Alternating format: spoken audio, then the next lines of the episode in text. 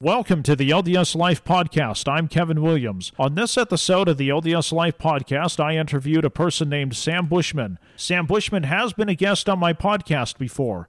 In fact, he's been on twice. If you can't remember who Sam Bushman is, let me introduce him to you.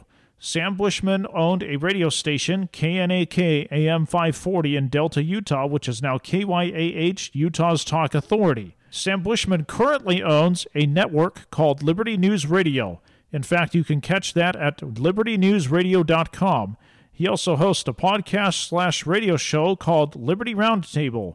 You can catch that at libertyroundtable.com. Sam Bushman and I discussed Jeffrey R. Holland's talk that was given at BYU on Monday, August 30th. We also discussed a new venture that Sam got in with the good sheriff, Richard Mack. They are now hosting a TV show on Brighteon.tv every Tuesday from 8 a.m. to 9 a.m. We also talked about vaccines as they pertain to COVID. We also discussed Sam Bushman's incident with having COVID twice, once in 2020 and once in 2021. We also talked about the letter that the First Presidency sent out on August 12th, 2021, concerning COVID-19, the vaccine, and the masks. We also discussed our concerns about the letter. Let me do a full disclosure here. Sam Bushman and I are not anti-Church of Jesus Christ of Latter-day Saints. However, we are deeply concerned about the letter based on studies that have shown that ivermectin and other drugs work and perhaps might be more effective than the vaccine. We also discussed one part in the letter where it tells us to follow the thoughtful recommendations of the medical expert and our government leaders. Well, who do you trust when Anthony Fauci's been lying a whole bunch of times?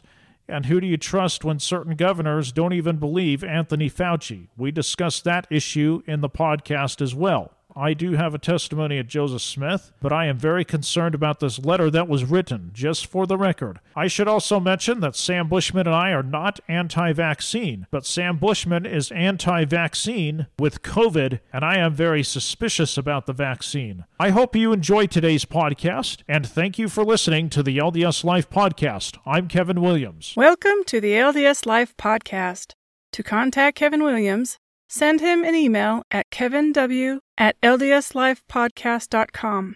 You can also visit his Facebook page at LDS Life Podcast. It is the LDS Life Podcast. I'm Kevin Williams. This is September 8th, 2021. I know it's been a while since we've done a podcast, but I am back. And let's just say I'm glad to be back. And Sam Bushman is my guest. Hi, Sam. How are you? I'm doing fantastic, sir. Delighted to be here. Good. Yeah, I'm glad to have you on. I wanted to talk to you about a couple things. I want to talk to you about COVID, but first, I want to talk to you, since this is an LDS Life podcast, and I haven't done a podcast forever, what did you think of Jeffrey R. Holland's talk? Have you had a chance to listen to it about BYU? Yeah, I read the details of his talk, and I have some concerns. I mean, I agree with his points. Mm-hmm. You know, we're not here to appease people. We're not here to pander to certain groups. This is not a political discussion. This is a God's kingdom on the earth discussion. God makes the rules of what is and is not sin. God makes the rules of what is and is not appropriate, etc. And we're not at liberty to jettison those God-given guidelines. And so, you know, Jeffrey R. Holland's right when he says, hey, just because we love people, that doesn't mean that we have to jettison our doctrine. That doesn't mean we have to jettison our viewpoints. We can hold to the truth. We can hold to the commandments of God and the doctrine God has set forth. And we can still be loving and kind. But we must be very careful not to jettison our doctrine, jettison our testimonies and our commitment to the commandments and guidelines Jesus Christ has set forth. But we can be loving and kind, but we can't go so far to where we jettison our commandments, claiming it's love. And we can't also then claim love jettisons the commandments. There's a balance there that's appropriate, legitimate, and honorable, and we need to maintain that reality. And sadly, BYU has gone far afield from that. He didn't name the gay person that came out publicly and announced at a BYU graduation his status. He didn't name that person, but that person filed back a letter.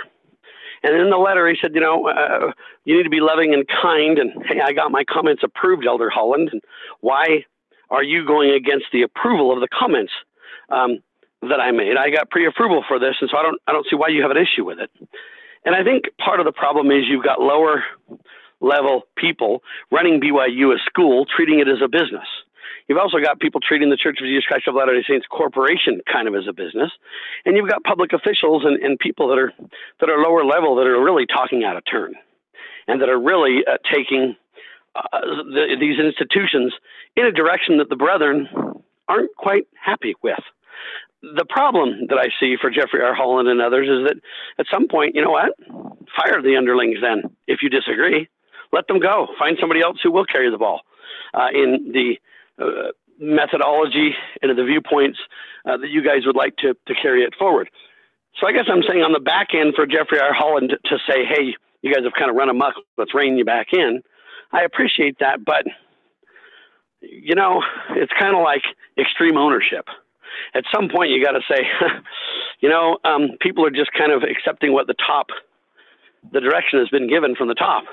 And the direction that's been kind of given from the top in the church is, hey, embrace the gay and lesbians. They're just fine. Don't really worry about it. Let love permeate all that you do. And this balance that Jeffrey R. Holland talks about now should have been stressed all along. And so on one hand, I get that some underlings are kind of not following the guidance properly, but I believe the underlings may be confused about the guidance. We've invited extreme professors to teach at BYU, professors that don't believe in our doctrine, that don't believe in our way of life, that don't believe in the commandments of God. We've been inviting them from the East to come to the West and teach at BYU for decades. And so this drift is not something new. And this drift cannot be blamed on the underlings. At some point, I think that, hey, if we're not careful, the brethren have given a little bit of a mixed message. Let's just love, love, love, love, love. And they haven't focused on the other side of balance that's sorely needed. Bottom line is I'm glad he did so. But I think that message of both sides of that discussion should have been articulated and stressed long ago, not just now. Well, let me bring up a couple of points. I know I invited John here for COVID, but I want to talk about a couple things too. Yeah, but hopefully that breakdown makes sense about what's happening and my views on it. I'm not here to criticize anybody. No, I am saying we can't blame the underlings for getting sideways. They just thought they had the direction because the love, love, love, love, love, and the other side of that balance has not been really articulated by the brethren for a long time, and therefore it's easy for the saints to go astray. Well, let me run a couple things by you because I did listen to the talk, and it's as though Jeffrey R. Holland did not want to give it. He started his whole speech. I cry at markets. I cry during the music. I cry during this. And, oh, I want to thank the administrative hours at BYU. I want to thank the ground maintenance. I want to thank those who prepare meals. I want to thank the teachers. It just went on a bunch of fluff. It's like he didn't want to give the talk. Then he finally said that, Wilford Grigg handed him a letter of a sheath of things that are going on at BYU, athletics, BYU TV, academia, testimony building. Then he got into his talk. I think it's interesting. Number one, Jeffrey R. Holland gave it, not President Nelson or Dallin H. Oaks. And that's fine. I mean, I don't know how they pick the speakers. Well, partly that he used to run BYU for a long time. So he's one of the former presidents. That's possibly the reason. Yeah. But the other thing I want to run by and get your opinion on is apparently, and I don't know if this is true, maybe you know, supposedly, President Benson said, I am not worried about Washington, D.C., because you and I know he was very vocal about communism, the Illuminati, and all those things. Somebody supposedly asked him, aren't you worried about getting killed? Aren't you worried about death threats? And President Benson said, I'm not worried about Washington, D.C. I'm worried about people in church headquarters. Number one, did he actually say that? And number two, even if he didn't say that, there's truth behind this, isn't there? There certainly is a very complicated dynamic where it's been said, and I don't know if President Benson said that or not because I don't have the quote in front of me. I've heard things like that, but I haven't seen the quote in print. However, I will say this. The idea is that, you know what, America will be destroyed from within, never from its enemies from without. The same principle about America is now being, referenced by President Benson, and certainly the church, the country, all these things, family, cannot be destroyed externally, but it can be destroyed from within. And so the principle is what we're talking about, and I think it rings true. I don't know if Benson said that or not, but the point's well taken that there is a bitter internal conflict within the church now regarding a variety of topics, whether it be the gay-lesbian discussion, whether it be the discussion about transgender, whether it be the discussion about COVID and vaccines and masks. There is some serious, way deep turmoil or division within the church regarding all these topics. And the brethren sadly have now stepped into a political realm. And I don't know that they can back away from that political realm at this point. Well, yeah. So let me just give my thoughts on Jeffrey R. Holland's talk. Then I want to talk about your new venture. Then we'll talk about COVID. I don't think Jeffrey R. Holland went far enough, my personal opinion. It would have been nice if he would have just came out and said, we're cleaning house. Now, maybe they will be behind the scenes. It has yet to be seen. Yeah, but I don't think so. Oh, you could be right. And I don't see it. I personally think that BYU's ran off the rails. It's been going in the wrong direction for decades. Is it better than other schools? To a great degree still, absolutely. But is it where I believe that the Lord would like to see it be? Not even close. Okay. Well, nonetheless, I think it would have been nice if he'd have said, we're cleaning house.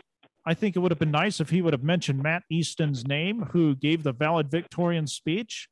I think he should have talked about how the honor code did the LGBTQ folks a great disservice because there was confusion. I think he should have said something. If this doesn't get straightened out, we're doing away with BYU. We're just going to clean house. There could have been all kinds of things he should have said, in my opinion. Well, and whether he has the authority to say that or not, or whether that comes from the prophet, I really don't know. Meaning, how much independence does Brigham Young University have as a corporation, as a school, versus how much do the brethren call the shots and who calls the shots when? There may be a 12 apostle and the first presidency internal debate about how to handle BYU at this point. I don't know that he would be at liberty to make more bold statements than he's done. But like I say, these statements should have been made long ago. Again, we cannot just preach love everybody. Because then what happens is people jettison the commandments over love. Yeah, you see that sure, we should be kind to gay and lesbians. Yeah, we should be kind to gay and lesbians and realize they're sons and daughters of God, or those people who have gender euphoria or believe that they're different genders or whatever. We should be kind to those people. I'm not suggesting that we should be anything but kind and loving and patient with them. That doesn't mean that we have to jettison the true doctrines revealed from God Almighty, and it doesn't mean that we have to jettison our personal beliefs. Okay, and that's where we need to teach both sides of this discussion. And sadly, the side that Jeffrey R. Holland spoke out about recently has not been talked about much for decades, really, comparatively speaking. And so a lot of the saints just believe, hey, you know what, I'm going to back my gay son's marriage because I love him. Well, have you gone too far? And are you sending the wrong message about the commandments of God when you do that? How far do you go and where do you go? And I agree that it's an individualistic decision that should be guided by revelation. But at the same time, I don't hear that the other side of these discussions have been really taught very much in the church. Yeah, in conference, they'll say something here or there, but you literally get mixed messages constantly. And the message is, for the most part, hey, just love everybody and it's all good. Just take the vaccines and it's all good. Trust the leaders of government and everywhere. It's all good. Pretty much all is well in Zion, right? And I don't think that's the true message. I think that's part of the message, that there's good things in the future. I agree with all that. But the all is well in Zion idea, the just love everybody and it will be okay idea, isn't the truth. At least it's not the whole picture truth. Well, let me ask you this, and maybe you don't know the answer, and if you don't, that's fine, but... I've been hearing that BYU-Idaho is more conservative than BYU-Utah. If, in fact, that is true, that just drives Dallin H. Oaks' point home that Jeffrey R. Holland referenced a Dallin H. Oaks talk in 2017, where he said, I want more muskets of fire, and particularly talking about traditional family values, marriages between a man and a woman, that kind of thing. But then he also said, we, you know, before he even said all that, he said, we cannot confuse the universities. He was referring to BYU-Idaho, BYU-Hawaii, and the Pathway program. Is there a disconnect between BYU-Idaho being more conservative, BYU-Provo? I don't know so much about BYU-Hawaii or the Pathway program. Well, I don't think it's a disconnect. I just think, you know, it's kind of like this. Utah is way behind California and New York when it comes to trends, when it comes to modern-day viewpoints where, you know, they say sometimes we're 10 years behind or whatever the case may be. I think that the schools are the same way. You know, BYU has a lot more liberal professors from the East. BYU Provo's the big guy on the block. And so naturally, these other ones are more conservative, but they're just following in the track. What BYU is today, BYU-Idaho will be in 10 years, just because that's the nature of things. So just because they're smaller campuses, they haven't invited as many people from the East with liberal extreme ideas. It's not as controversial of a campus. They haven't had to make as many compromises, so to speak. It's not as much in the limelight. Provo takes the heat for the rest, which means the other campuses have cover for the time being. But it won't always be that way. Yeah, well, there's a reason why Glenn Beck actually said on his radio program last year, I think it was in December or November 2020, that I am no longer sending my kids to BYU. What he didn't say, though, is that his kids do go to BYU-Idaho. He didn't say that, which made me wonder if BYU-Idaho is more conservative. And by the way, I've heard this from multiple people, not just Glenn. Well, it is more conservative for the time being. It's why a small town is always more conservative than the big city. So it's that principle. I don't think that it's going to last forever. No. I think you've got another 5, 10, whatever years, and it'll just be tracking along with what BYU's done, unless something is done to arrest the march, so to speak. I think that... Look, we better clearly stand up. And that's kind of the concern that I have is, you know, the brethren are telling us we need to stand up for conservative values, for traditional marriage, stand in the public square for these things. But with rare exception, I don't hear them doing it very much. I really don't. And I'm not trying to be offensive. Yeah. I'm not trying to go against the brethren. But I'm saying I don't hear them speaking out boldly about anything. And I'll give you an example to make the point. You've got about 7 brethren that have taken the vaccines very publicly. The church has come out very direct and said, hey, take the vaccines. But what about the 5 brethren and the 12 who haven't taken the vaccines? Have you heard a word from them? How do we know? Why don't we get their side? Well, we don't know. That's my whole point is we know nothing. And so why aren't we hearing about both sides of this discussion? And I get if, you know, some people believe the vaccines are good. I happen to believe they're not. And I have personal revelation that tells me not to take them. So I will not. Mm-hmm. But is my side of the story being told? No, it's obliterated in the political rhetoric from the other side. That's so much so to where, hey, the saints that aren't vaccinated, the saints that don't want to wear masks are starting to be persecuted. Yeah. I also want to, we're going to get into more of that later too, but what do you think of, okay, you've got a new venture. You and Sheriff Mack are doing a show. It is awesome. I've heard it.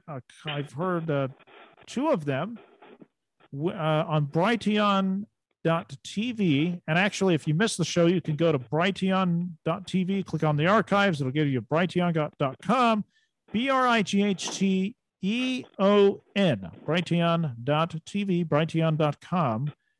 You're doing a show with Sheriff Richard Mack. I guess you two are just doing it out of your houses, correct? They invited us to both do a show for an hour, each of us. Yes. And I basically told them I didn't have time. And then Richard called me and said, hey, can you be part of my TV show? And I said, sure. So every Tuesday mornings I am with Richard. It's called the Sheriff Mack Show. And I'm kind of the anchor man, and he's the... host of the show, so to speak, and the 2 of us basically talk on TV and have guests, and it's a tremendous show. It's in the beginning, so it's a little bit rough. My eventual goal is to simulcast it on radio as well. It'll be the second hour of my Tuesday show for Liberty Roundtable Live. So that's what's going on with that.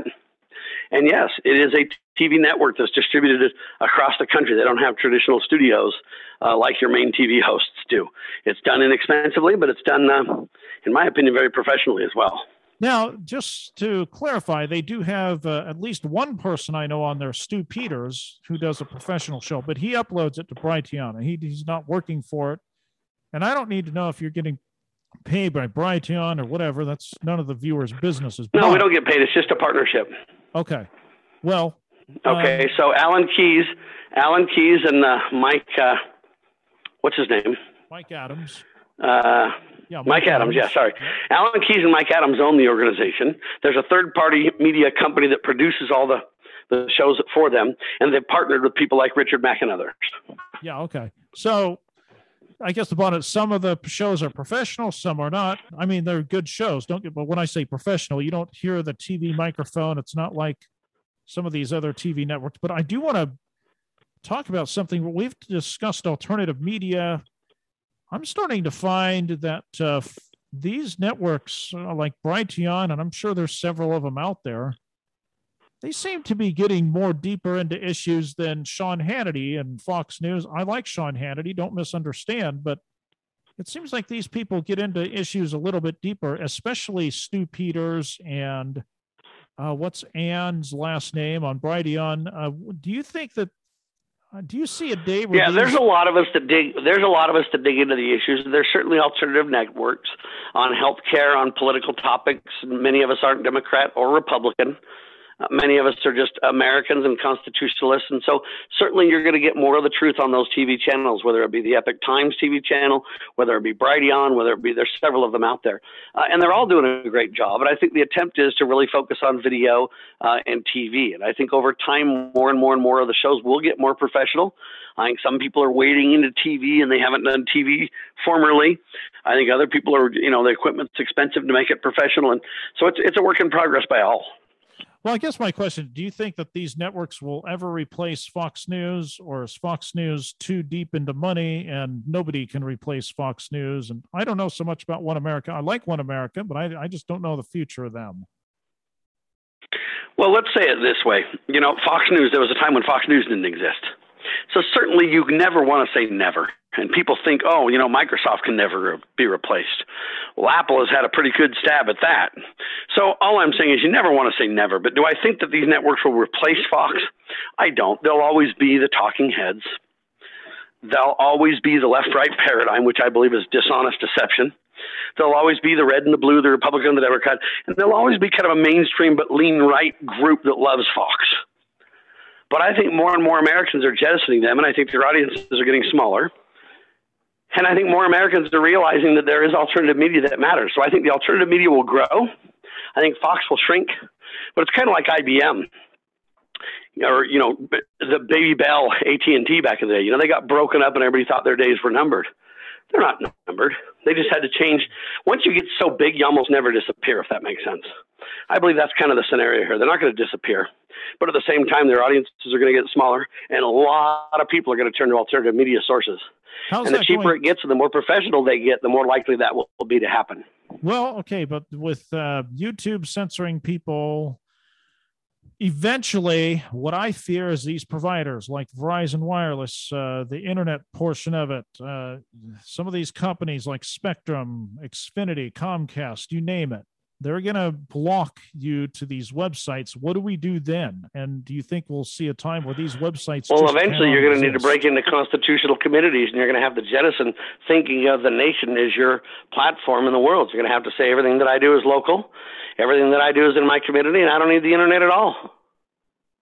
Okay. Because you're going to have no choice. You're either going to take the vaccines and get a vaccination card. You're either going to take the – eventually what we're looking at here is a credit system like they have in China, where they're going to say, look, you either have appropriate media behavior or you don't. You have appropriate media behavior or you don't. You're vaccinated or you're not. You have agreed to this or you haven't. And you're going to get these social credits, and that's going to be your score. And if you don't have a good social credit score, you're done anyway. And so Americans are going to have to build their own institutions. They're going to have to go local. They're going to have to some degree, get off the grid. They're going to have to develop relationships of barter locally and privately. And we're going to have to simply step forward and lose a lot of what we've become accustomed to, because they're going to force that agenda. They consider this a war, Kevin. Yeah. And I hate to be so blunt, but they do consider this a war. So back to the church, and I want to get this right back to your COVID issue. But how's this going to affect the church if they keep going along with the modern day trends? So I don't speak for the church leadership, and I don't know what they have been told by the Lord, right? Yeah. So I can't speak for the church. I can't speak for what they know. Here's what I know. So I'm going to speak only for Sam Bushman. Good plan. When we say that the vaccines are safe and effective, I believe that's a lie. And why do I say that's a lie? Because the vaccines right now are experimental, and they're bioweapons at this point.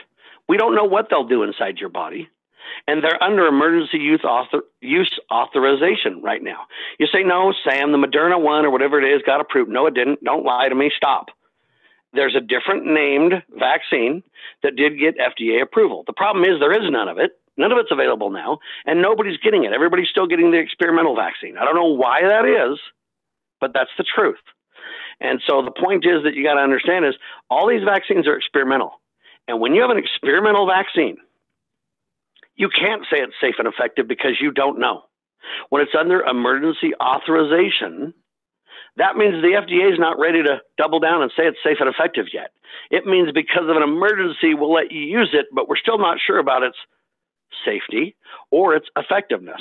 And so when you look at that, and then you compare that to the VAERS database, and you see that there's already over 15,000 dead people because of the vaccines, and there are over 500,000 plus adverse reactions, many of them very serious indeed. Then you start to say this isn't as safe and effective as we were told. Okay, there's no vaccine on the market to date that has been allowed to continue under such negative side effects. Okay? Yeah. And so when they say it's safe and effective, according to the VAERS database, it just isn't true. And then when you figure the effectiveness, they say, hey, you have to have shot one, then you have to have shot two. Now you have to have booster shots. You might have to have booster shots up to 3 times a year. How effective is that? And you got to start to say it's not very effective.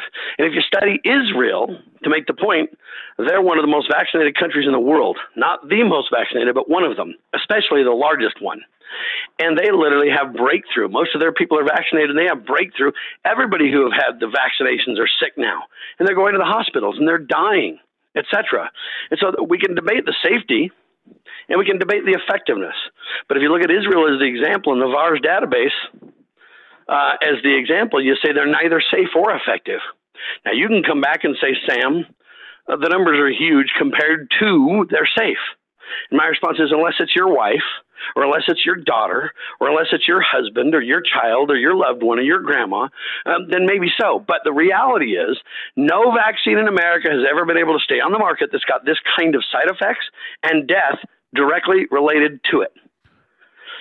And so the idea that they're safe and effective just is not true. By the way, to your point. And so that's the first issue that I have. Yeah, by the way, to your point, and then we'll get to COVID. To your point, though, I heard a study on a podcast on the Kevin Miller Show. I don't know if you've heard of him. In fact, I want to do a link to that podcast on the Kevin Miller Show. He had a guest on, Ryan Cole, who is now on the Idaho Board of Health. I'm surprised he got on there, but he did. And he quoted in the podcast a study, 95% of the people in ICU in Israel, 95% of those people who were double vaccinated are in the ICU, or 95% of the people in the ICU, I should say, have been double vaccinated. There, that's a better way of putting it. Yeah, that is correct. That's a true study. There's also another study that's quite interesting. It was published in an Israeli newspaper. It was covered by Life Site News, where physicians were basically talking in the elderly population. More people have died from the COVID vaccines than they have from COVID itself. Now, I reported that study, and that's what got me kicked off Twitter. So this is just an example of how dishonest they are about the truth. They're not telling you the truth. So the vaccines aren't safe. The vaccines aren't effective. That's problem number one. Problem number two is if we're going to discuss immunity to a illness, For generations, we have known that natural immunity to a disease is better than vaccinated immunity. We've known that for decades. Now they're jettisoning that science, and they're suggesting that somehow vaccinated immunity is better than natural immunity. In fact, if you have natural immunity, you can't get a vaccine card, or you can't even get that you're safe, because they're not recognizing natural immunity anymore. This just, again, points to the concern that we have. We all agree that, hey, if we can develop herd immunity, that's wonderful. I propose doing it the natural way. I got COVID. I believe I got both strains of COVID, by the way. One in 2020 and one just recently, and I survived both of them. But my point is, I've got natural immunity. How come I'm not getting any credit for that natural immunity at all? Well, I don't know if you know this, but here's the biggest point that articulates the lie regarding the COVID. Here it is. Are you ready? Yes. On one hand, they tell you the vaccines are effective. But if you study what the CDC says, they don't know how much antibodies you need in your system to be safe, to not be infectious, and to not be at risk. They don't know that number. So let's just use 0 to 100 to make the point. If 100's enough antibodies and 0 is not enough, then we can test and say, hey, do you have over 100 antibodies? If you have 200, then you're safe, right? You're above 100. Yes. The problem is they don't know the number. And therefore, none of the tests for antibodies in your blood, an antibody test, none of those tests can really determine if you're okay, if you're safe, if you're protected, whether you've taken the vaccines or whether you've got COVID and you've overcome COVID and now you are supposedly immune. They have no way to determine what level of antibodies you need in your system. Okay? Yeah. Well, if that's true, then how do you know the vaccine's effective? Because if you take the vaccine and it's supposed to increase the antibodies in your system, but we don't know what number it needs to be increased to, then how do we know we're getting there? Answer, we don't, and they're lying to you. Yeah, well, I want to talk about COVID here. You had two strands of it. Let's go back to 2020. How did you know that you had COVID, or what made you think so? What did you do to prevent it? Well, okay, so you never can know if you have COVID. Let's be very clear about this, because even the tests that say you have it can't tell you whether you have enough antibodies to fight it. They can't tell you, it says that you have it, but what does that mean, right? Or if you have it, but yet you're not sick, are there antibodies? And are you, what do they call that? Anti or symptomatic or asymptomatic, yeah, right? Asymptomatic, okay. Yeah. So they don't even really know. What you know is you get sick. When you get sick, you feel horrible, and all you can do is look at all the different symptoms and determine that you think, based on what they tell us, the symptoms are if you've had it or not. So back in 2020, I got sick. My lungs hurt. I could hardly breathe. I almost went to the hospital. It was horrible, and I powered through it. But then after that, I started to have all kinds of downstream effects. Well, one of the things that you know that COVID does is it attacks all the organs in your body. And depending on who you are, certain organs are affected, certain organs are not. Everybody's different. Okay. Well, after that, the next thing I got was Bell's palsy. Well, I was the first one to say, hey, I think I got Bell's palsy as a result of COVID. People laughed and said, no, you didn't. That's goofy. Well, now they're admitting that the vaccines give people Bell's palsy. Right. And so we're starting to see more and more evidence that COVID does and can give people Bell's palsy, and so can the vaccines. So I got Bell's palsy, and I got a bunch of other downstream health problems. Long haul, if you will, COVID things. I took an antibody test and it said that I did not have COVID, but I talked to many doctors who said, oh, yes, you did. I'm convinced from the explanations and the details of what happened to you, because I wrote a very detailed health journal about what happened to me. And they're saying, most certainly we think you did have COVID. Well, how do you know? The test can't really tell you whether you have enough antibodies or not, or whether you've had it or not. It just can't know. You can't rely on it. They've admitted that blatantly. Well, then in 2021, July 25th, I got a headache, and then I got super sick with COVID. But for the first 10 days, I did pretty well and thought I was beating it. But then it hit my lungs, and I literally couldn't survive without oxygen. If I'd take off my oxygen 10 seconds or less, it would drop to 70 and 65 and such. And I couldn't breathe, and I had to go to the hospital 2 times. When I went to the hospital both times, they kept me for a couple hours. They did help me with hydration, but they didn't really do anything to solve the problems for me, and they sent me home. They said, we can't keep you here. There's no good we can do for you since you have your own home oxygen. That's all we can do for you. And so they sent me home. So wait a minute. I couldn't get better. I'm surprised they didn't put you on a ventilator, because in Kate Daly's case, who's a talk show out of St. George, they tried to put her. I know, but the difference is I wouldn't go on a ventilator. Did they try to? The difference is I could breathe just fine with oxygen. Yeah, but did they? No, they didn't try to. Okay, that's interesting. No, because I could breathe well with oxygen. Okay, so why did they want to put you on a ventilator? The time they want to put you on a ventilator is when they give you oxygen and you still can't breathe. In other words, oxygen is not enough. Yeah, I just think it's interesting. But I went home. And I suffered literally for like 20 days straight, not even able to get out of bed, probably 6 or 7 days not able to get off of oxygen. And eventually I found a doctor that would prescribe ivermectin and doxycycline. And literally within hours of getting on ivermectin, I was able to get off oxygen. And I've been improving ever since. Now, how did my lungs are fine. Doctor? That's a long story. There's a group of frontline doctors on the internet. That's what you want to look for, is frontline doctors, and they can direct you. Okay. So carry on with your story. But anyway, to make a long story short, I have been doing better ever since. So when they want to mock ivermectin as horsey medicine, they're lying to you. Yes, they have a version for animals. Most drugs, they have versions for animals. But the amount that you take and the form in which you take it in is completely different than animals. I don't go get horsey paste from the ranch store. Okay. The medicine that I got was from a doctor, a legitimate licensed doctor. And it was from the pharmacy. And it was these 5 little teeny pills that you swallow daily for 5 days. And then I had a 4-day prescription for doxycycline, which is an antibiotic, because what was the name of it?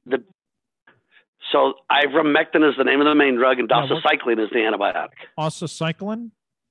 No, DOS with a D. Oh, DOS, like disc operating. So DOS, doxycycline? Doxycycline, doxycycline, right. Okay. Yep. Okay, and so they gave me that, and I'm telling you, within hours of that, I got off the oxygen. And so this idea, when the government tells you that it doesn't work, and they mock everybody, you're not a horse, don't do horsey paste and stuff like that. They're ridiculing a real, honest treatment that I personally have experienced, and I'm telling you that it saved my life. I mean, I believe God saved my life, but these medications certainly were the answer. And now, I don't know if you know this, but the government who claims that ivermectin is not safe or effective for you and I don't know if you know, but the refugees that come into our country are all given ivermectin. Did you know that?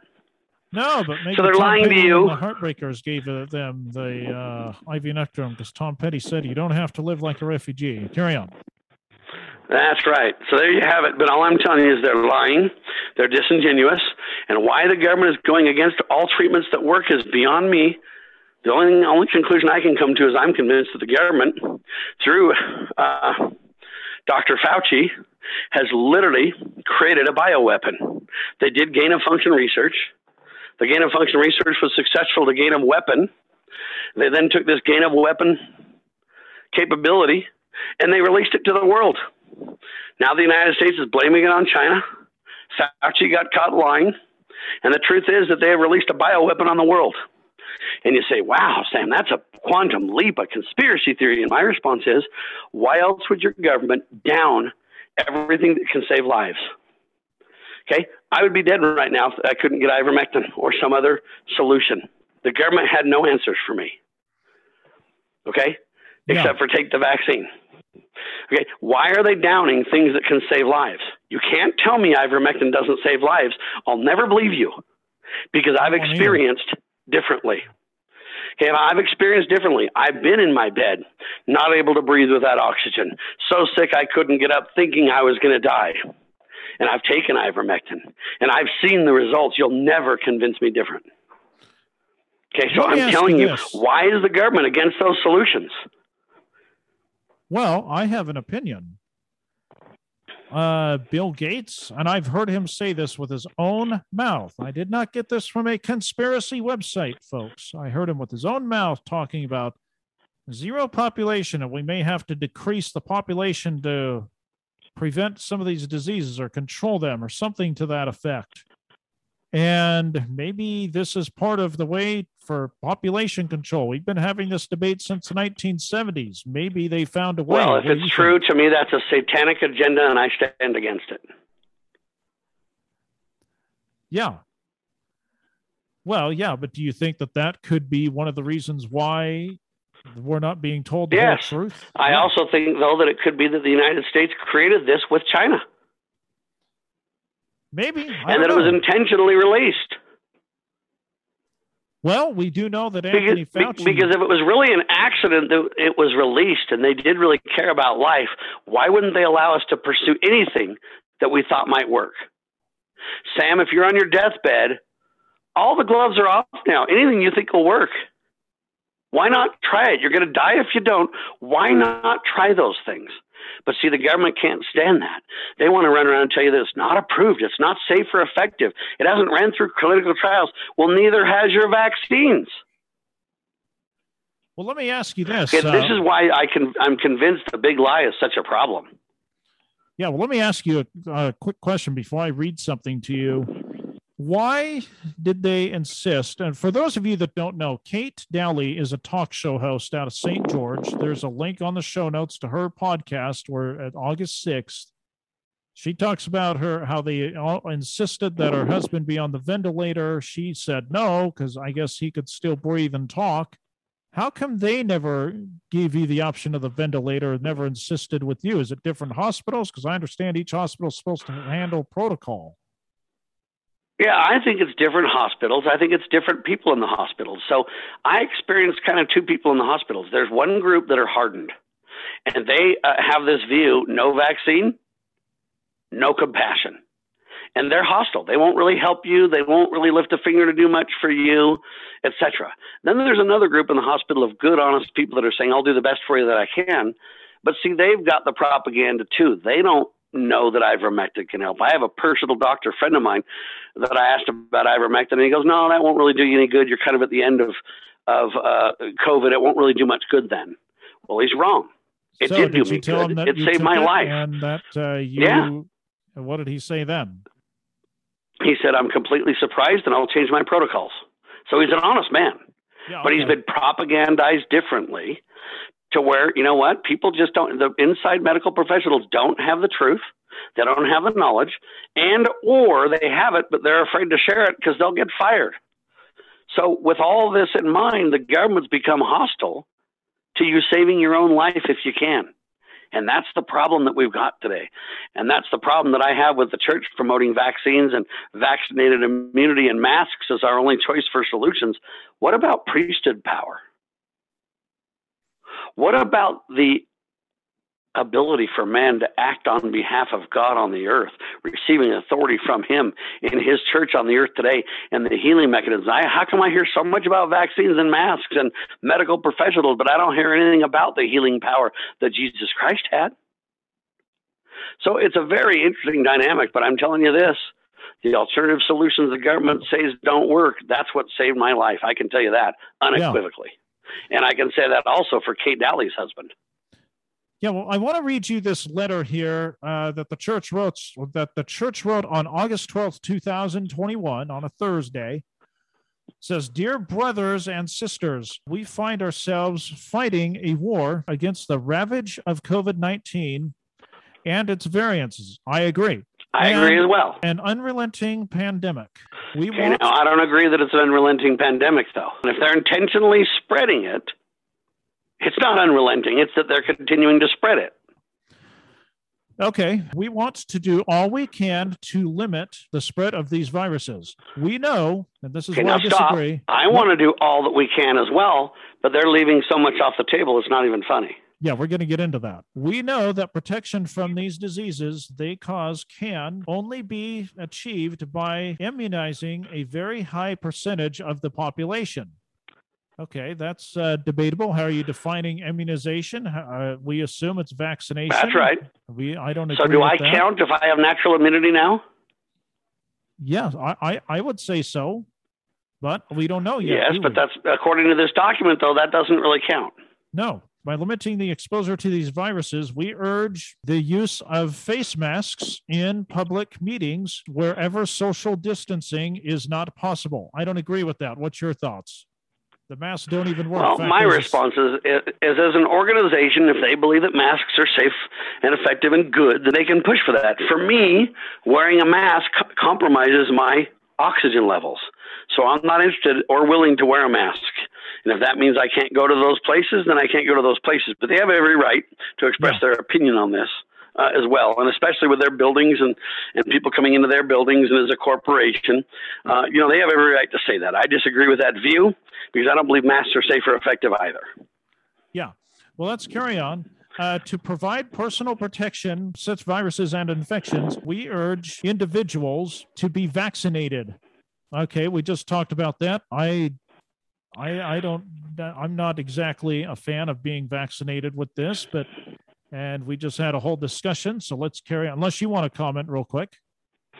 Well, I would just say this, you know, they have every right to urge that if they so choose. The problem with that, at least with regards to church leaders, is you have now a well-known, very accredited physician, Dr. Nelson, along with a church leader now urging this. And it's a little bit concerning to have a doctor. Do you dare go against the esteemed doctor? Yes. And then your church leader, you know, and so do you go against him? Are you on the road to apostasy in the church? Or do you have every to think as you think best and do as you think best? They don't leave that option really on the table in this press release. Yeah, what happened to the idea of free agency? Well, and that's at the core of this discussion. Yes, it is, isn't it? Then it continues. Available vaccines have proven to be both safe and effective. Okay, I believe that's a complete lie. They have not received approval from the FDA. And if you go look at the VAERS database, they're not very safe or very effective. And on the vaccine front, as a whole, if you go back to the 1986, they have a vaccine injury compensation fund that the government has put together to remove liability and accountability from the vaccine companies. They've spent over $4 billion already on vaccines when they're not safe or effective. And that's just a drop in the bucket. That's the people that have sued and gone to vaccine court and obtained a win in their favor. There's a lot of harm and a lot of injury that never gets counted at all. But if you look at the vaccine injury compensation fund already spending $4 billion, and then you look at these vaccines that have not been approved to date, how do we claim they're safe and effective? The VAERS database or whatever it is would contradict that narrative. So I don't believe that's true. I just don't. Yeah, and let's carry on here. To provide personal protection from such severe infections, we urge individuals to be vaccinated. We can win this war if everyone will follow the wise and thoughtful recommendations of our medical experts and government leaders. Okay, now the primary medical expert and government leader is Anthony Fauci, yes, who has lied to the American people over and over and over and over, and he's getting caught in his lies. The latest lie is he said that he did not fund gain-of-function research. Now Rand Paul, in a congressional hearing, literally trapped Fauci in a lie. He lied as he testified before Congress. Okay, now I don't know what repercussions will happen from lying before Congress, but now Dr. Rand Paul, senator from Kentucky, has filed a criminal complaint. We'll see where that goes. But I hardly think the wishy-washy, no, you don't need masks. Oh, yes, you do need masks. Oh, now that you've been vaccinated, you don't need a mask. Well, I guess if you're vaccinated, you do need a mask. Vaccinations are rare. If you get a vaccine, you have a rare breakthrough. Now there's more and more and more breakthrough infections. And, well, now, even though you have the vaccine, you can get people sick still. They've been all over the scientific map on this, led by Dr. Fauci. And I don't know that we can say that these people are, what were the words they used? Follow the experts, follow the thoughtful recommendations of the medical experts and government leaders. Okay, I don't know that they have thought thoughtful and wise leadership on this. They've been all over the map, and they've been caught lying, and they've been wrong over and over and over. Even from the point of saying anybody who believed that the virus got leaked from a lab is a conspiracy theorist, wacko. It came from an animal meat farm or whatever, an open market or whatever. Now we find out Fauci knew different, and he lied. A year and a half later, we find out it most likely came from a lab, not from animals jumping to humans via some meat market kind of a thing. That was the lie. And now that we find out Fauci has indeed funded and they have obtained gain-of-function research, it's a whole different ballgame. Now I'm convinced that they didn't even accidentally leak it from a lab. It was intentionally leaked. And again, why do I say that? Because why else, when people are trying to save lives, is the government against us in doing so? Here's another point I want to bring up.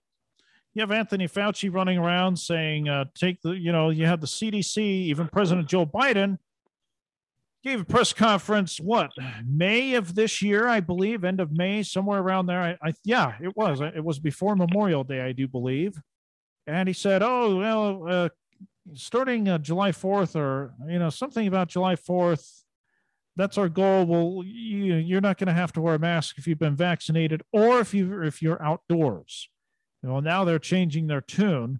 Now you have, and you have had Governor Ron DeSantis, which I agree with him on about the mask mandate. They're not, they don't have mask mandates in Florida. The school districts might, but Governor DeSantis has not made an official mandate. So it kind of reminds me of this, if we're going to trust our government leaders, who do you trust? It's kind of reminds me of a song by Queensryche called Revolution Calling. Who do you trust when everyone else is wrong, including, I will add, the church leaders here? Well, and so you've got Anthony Fauci going head-to-head with Dr. Rand Paul. Now, Dr. Rand Paul was a physician. He was in a variety of different responsibilities as a physician before he decided to become an eye surgeon. But it turns out that Rand Paul has been right and Fauci's been wrong. Fauci's been caught lying more than once, more than twice, more than three times by Rand Paul. And so my question is, which thoughtful and which wise leadership are we going to follow? Are we going to follow the thousands of frontline doctors that say ivermectin is the solution and it works?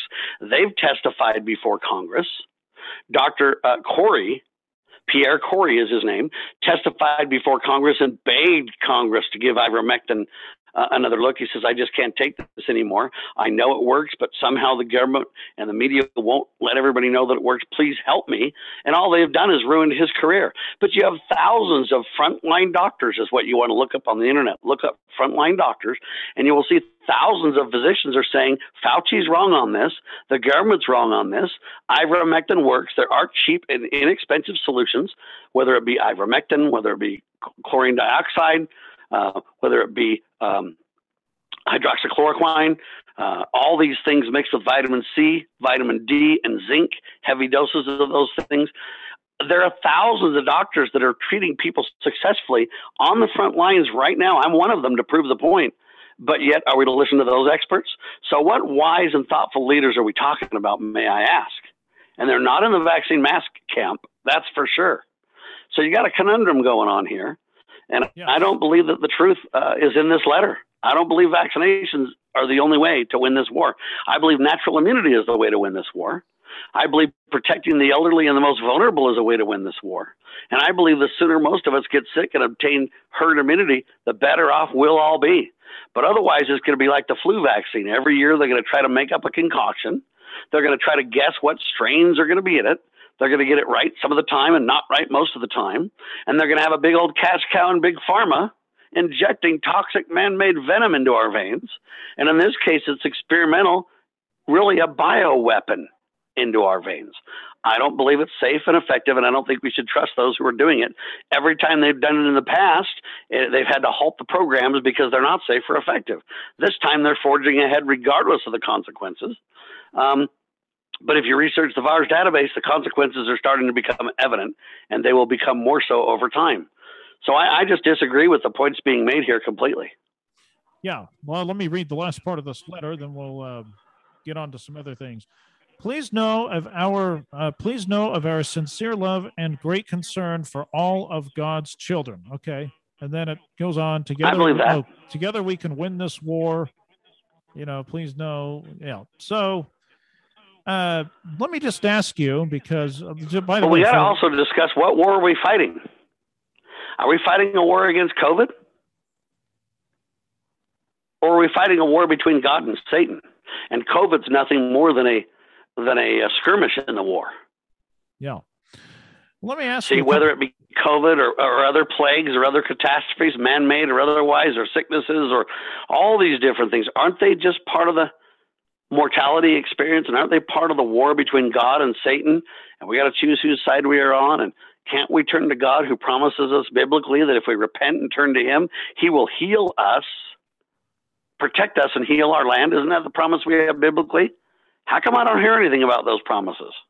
All I hear is go to your man-made, safe, wise leader and take the jab.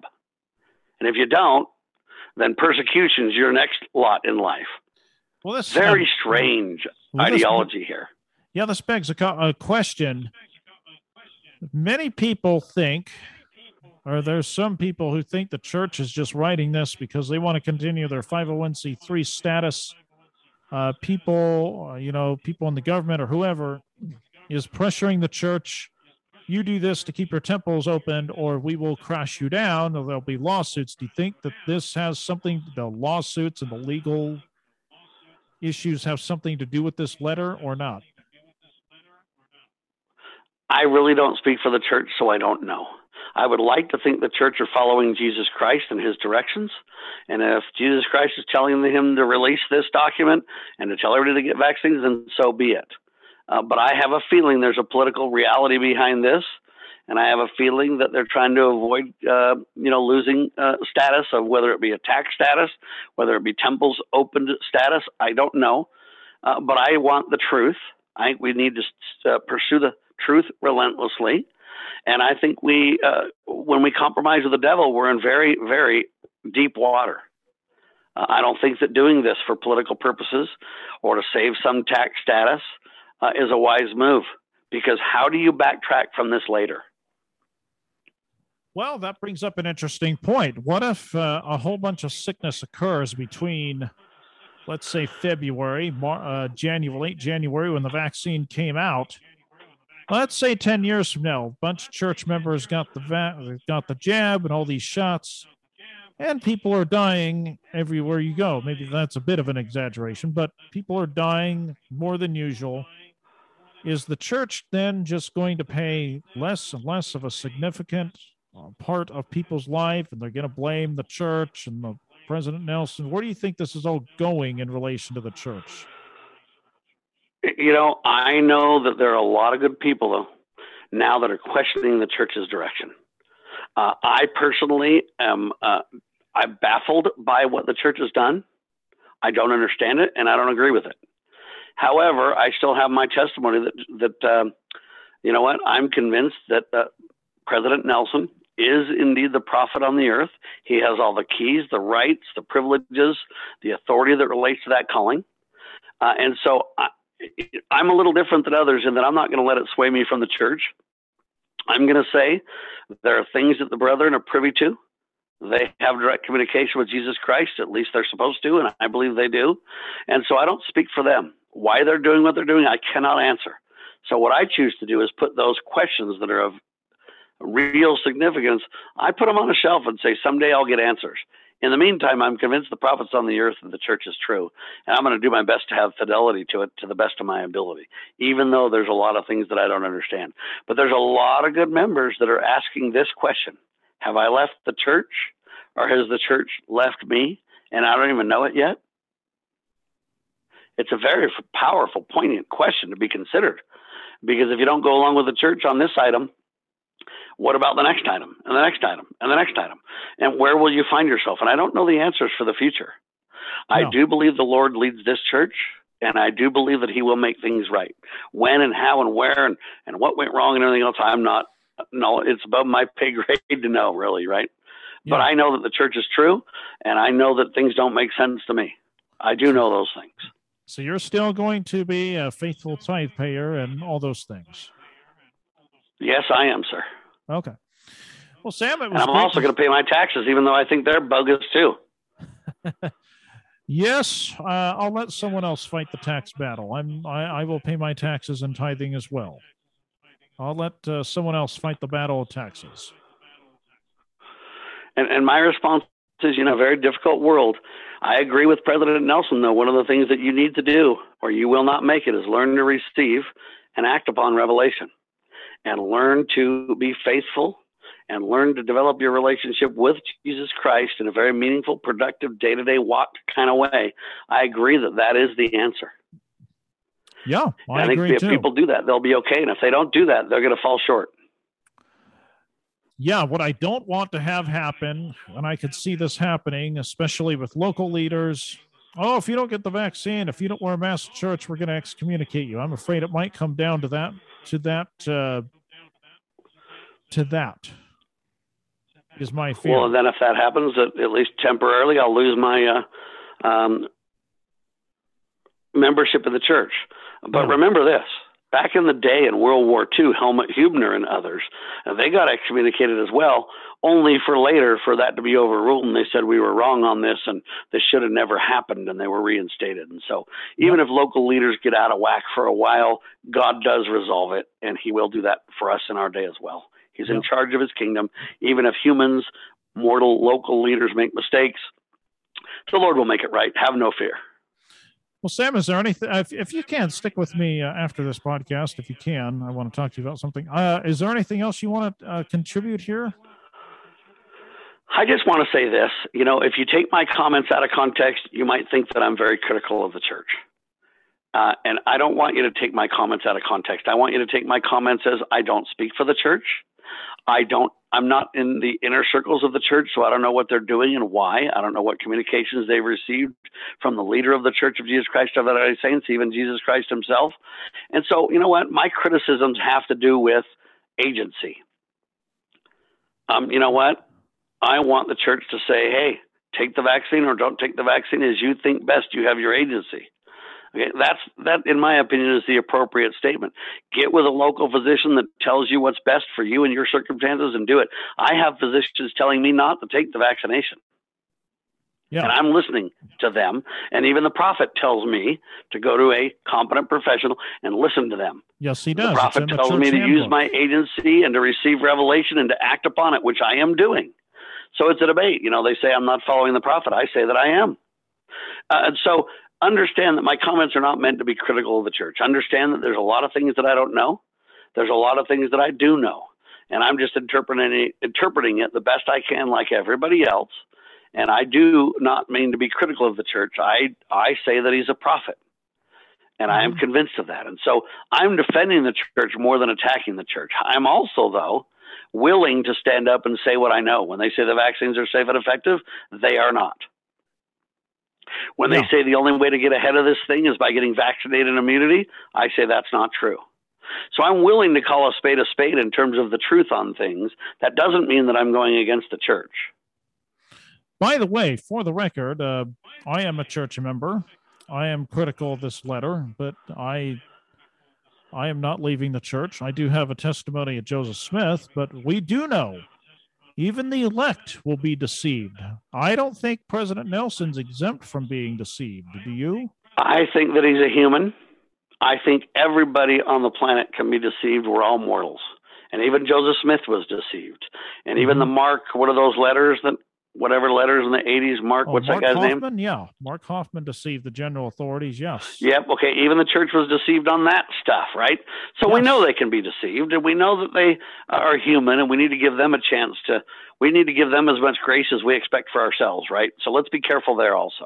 Yeah, let's just say, by the way, a real side note, I think the general authorities were getting suspicious of Mark Hoffman before he bombed some people. Just if you read The Salamander, the book called The Salamander. But for the record, I am not anti-vaccine. In fact, I've been vaccinated as a kid, and I got a tetanus shot back in 2007. So I am not anti-vaccine. I'm certainly suspicious of this vaccine and the shots that are about to come out, but I'm not anti-vaccine entirely, just for the record. If there's a vaccine that works and it's been proven for the last 10, 15 years, great, I'll take it. Just as I have taken a few in my lifetime. Well, and I'm not anti-vaccine. I really want people to understand that I want transparent information. And then I want people to be able to use their agency as they think best. And so whether you want the vaccine or whether you don't want any given vaccine, I want you to be able to carry out your choice as you think best for you and your family. And I want to be allowed the same in this free country known as America. And if we lose that ability, I submit to you that it strikes at the very heart of your agency. Yes. I'm not here to take away agency. I'm here to defend it. Yes. Well, Sam, it's been great having you on. I'm glad to catch up with you again. I know you're busy. Thank you so much for coming on to the podcast, and I will talk to you all later, folks. Thank you for listening to the LDS Life podcast. If you want to make a suggestion, comment, or to recommend a guest, email Kevin Williams at kevinw@ldslifepodcast.com. Be sure to check out his Facebook page, LDS Life Podcast.